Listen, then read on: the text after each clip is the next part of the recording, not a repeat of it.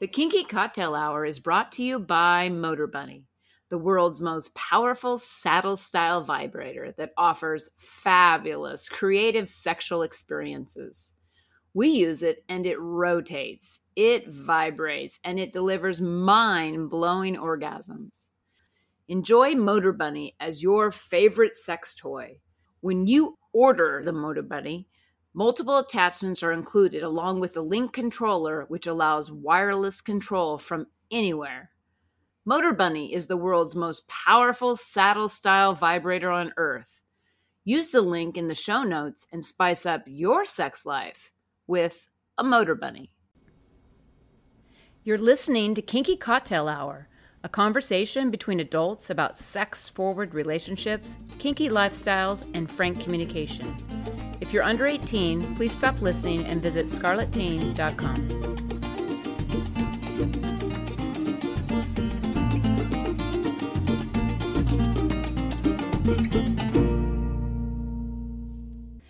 I'm Lady Petra, and my pronouns are she, hers, and we.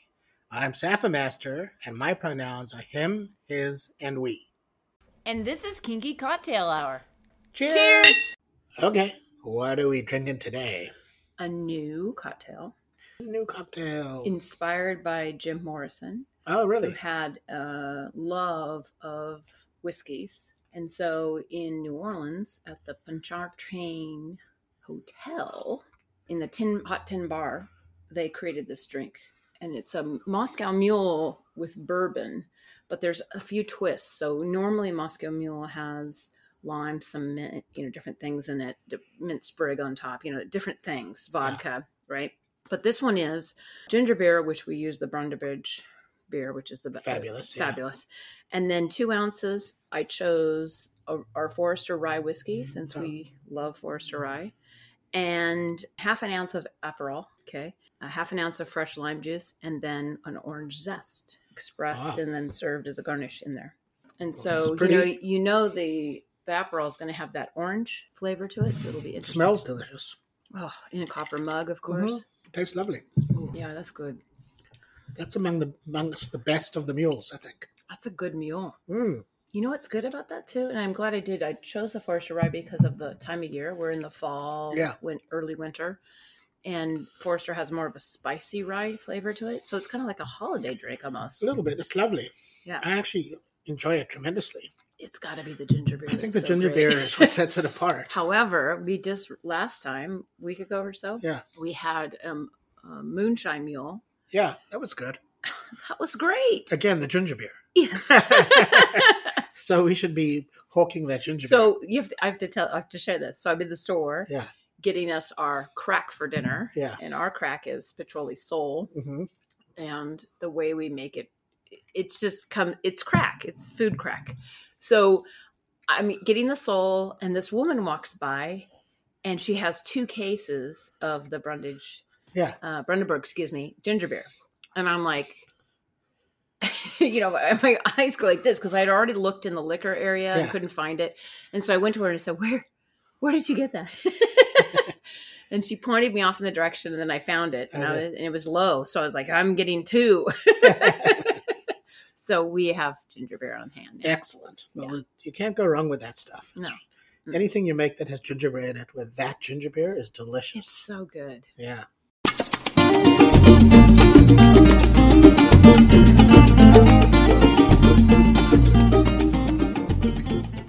Today's conversation is brought to you by WeMinder, a behavior chart app for kinky couples like us.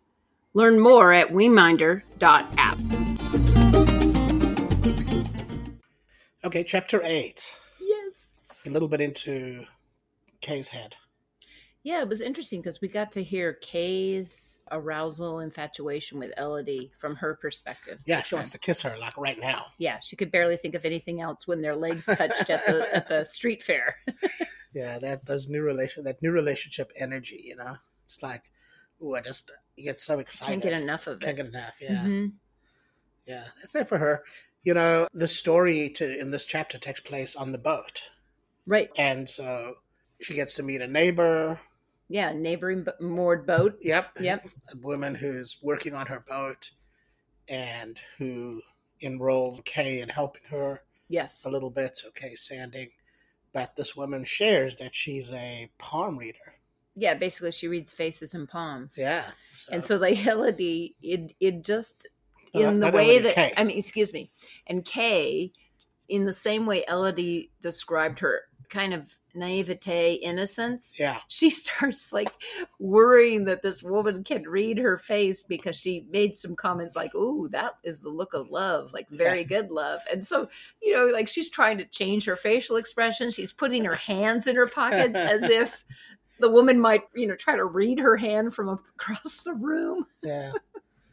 yeah, it's sweet, you know. It's it's kind of like her mindset coming off of that marriage and being in a place of being dominated in a very domineering way Domineering, yeah. by somebody who she really ends up not loving. who's abusive to her. Abusive, yeah.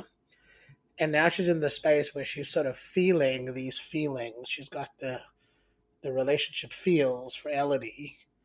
And she's also aware that this is kind of like a little summer fling and she's on the boat and it's a bit unreal. It's a bit of an it's a bit of an unreality, you know. She's traveling, but she can't get her mind off her. One of the things I think for character development that was really intense, I mean, I related to it immediately, Yeah. was when she was reflecting on her ex, Sylvie, on how she, you know, knew ahead that Sylvie wasn't going to live in the country, only wanted to be a city, so she kind of acquiesced that early on to s- to make the relationship work, right? To make herself happy in a relationship where she wasn't getting fulfilled.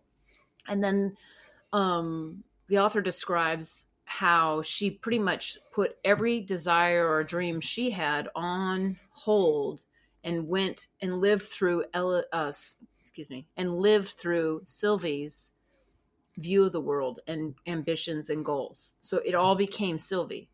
And I probably knew this back before I got a divorce, but truly now that I am living, you know, in freedom and authenticity and power and full self expression and that kind of things that all the things that you uplift for me. It's amazing because I recognized everything was about the other partner. All decisions. It it was domineering. It was not dominance. It wasn't a agreed upon exchange. There was no agreements. It was flat out this is the way it goes. And I recognize that we were two completely different people, but I morphed to make it work. It sounds pathetic when I say that now. well, not but really. I that's- think I think this is the common relationship experience. This is why the divorce rate's fifty percent. right.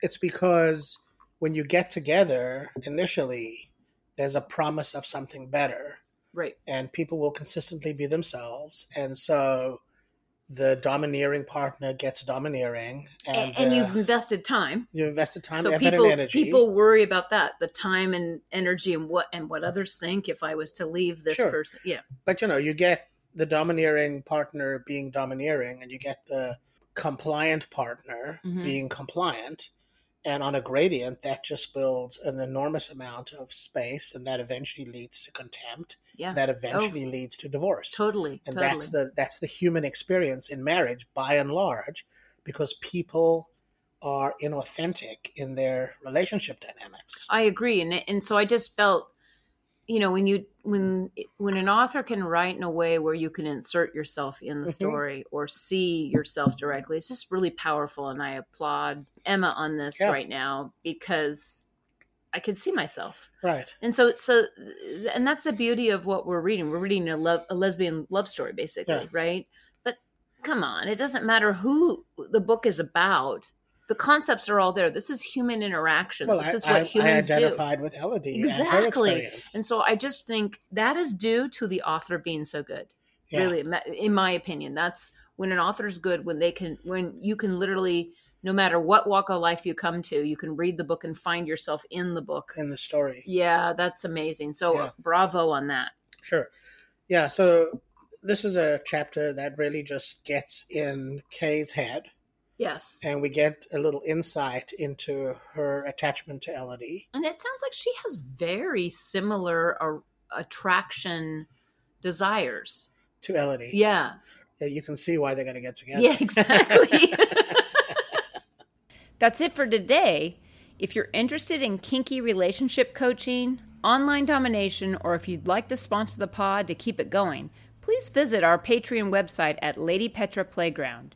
You can reach me via email at ladypetraplayground at gmail.com. Our music is composed and performed by Roger Ferguson, who can be found at rogerfergusonmusic.com. Till next time, cheers!